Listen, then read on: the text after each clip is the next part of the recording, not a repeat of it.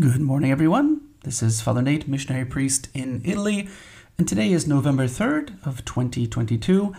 Today we celebrate Thursday of the 31st week in Ordinary Time. It's also the optional memorial of St. Martin de Porres, religious.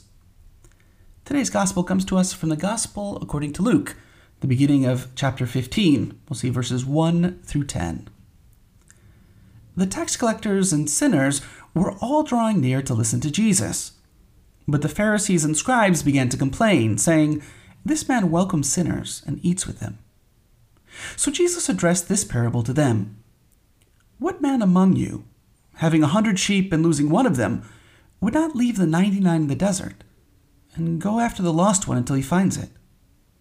And when he does find it, he sets it on his shoulders with great joy. And upon his arrival home, he calls together his friends and neighbors and says to them, Rejoice with me, because I have found my lost sheep. I tell you, in just the same way, there will be more joy in heaven over one sinner who repents than over 99 righteous people who have no need of repentance. what woman, having ten coins and losing one, would not light a lamp and sweep the house, searching carefully until she finds it? And when she does find it, she calls together her friends and neighbors and says to them, Rejoice with me, because I have found the coin that I lost. In just the same way, I tell you, there will be rejoicing among the angels of God over one sinner who repents.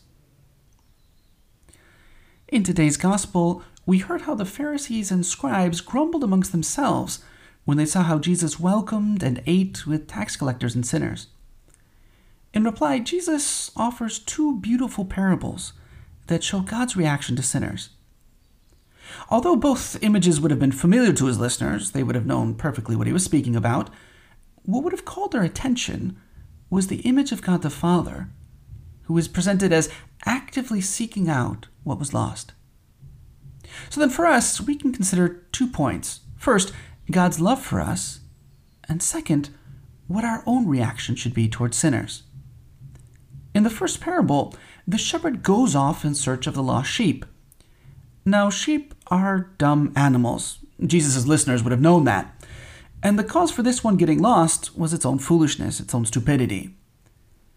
Yet, biblical shepherds were known to follow their lost animals for miles, simply to take the chance in the hope that they would be able to find them again alive and bring them back to the flock. Now, in a beautiful homily, St. Asterius of Amasea emphasizes this devotion of the shepherds, as he writes We see a shepherd who had a hundred sheep. When one of them was separated from the flock and lost its way, that shepherd did not remain with the sheep who kept together at pasture. No, he went off to look for the stray. He crossed many valleys and thickets. He climbed great and towering mountains. He spent much time and labor in wandering through solitary places until at last he found his sheep. When he found it, he did not chastise it.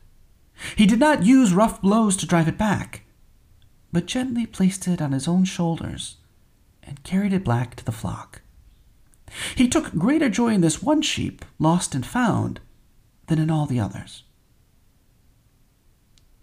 Thus ends the quote of St. Asterius, but we can think too of the words of St. Therese of Lisieux when she said that the, chicks, the sick child is the one who receives more affection, who receives more attention from the parents than a healthy one. And we could say too that the sinner receives more love and affection in that merciful search than the many who don't go astray. Likewise, it's interesting that the shepherd places the sheep where? On his shoulders, just just as the way Jesus will carry the cross on his shoulders. In the second parable, we have the woman finding her lost coin, and it seems like her reaction is almost excessive. The coin she loses, the, the technical Greek word for it, is a drachma, the Greek equivalent to the Roman denarius. So, in terms of monetary value, the coin is worth almost nothing. And yet she lights a lamp to look for the coin, and then having found it, she calls her friends and neighbors to have a get together to celebrate. Many fathers of the church noted that since the coin was Greek, it would have had the ruler's image on it, the royal likeness stamped upon it. When we fall into sin, we who are made in God's image and likeness distort that image. But when God finds us again, we're cleaned and made whole again.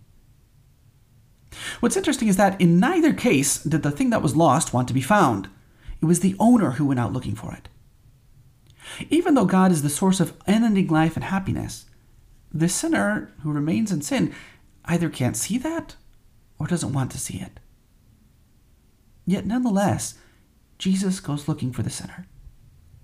St. Peter Chrysologus, the doctor of the church, expresses the mystery this way. He says, Why, O man, are you so worthless in your own eyes, and yet so precious to God? Why render yourself such dishonor when you are honored by Him? This leads us to our second point. On the one hand, we all need to be grateful to God for His mercy. It's a mercy that saved us when we had wandered. And it's something that, through no merit of our own, brought us back and raised us up to be His servants. Likewise, the parables teach us to be patient with sinners. In that earlier homily, St. Asterius continues saying that these parables teach us that we should not look upon men or women as lost or beyond hope. We shouldn't abandon them when they are in danger or are slow to come to their aid. When they turn away from the right path and wander, we must lead them back and rejoice at their return welcoming them back into the company of those who lead good and holy lives. So today, then, let's ask the intercession of Mary, cause of our joy, and St. Martin de Porres for the grace to give thanks to God for his mercy and to rejoice in his love for us.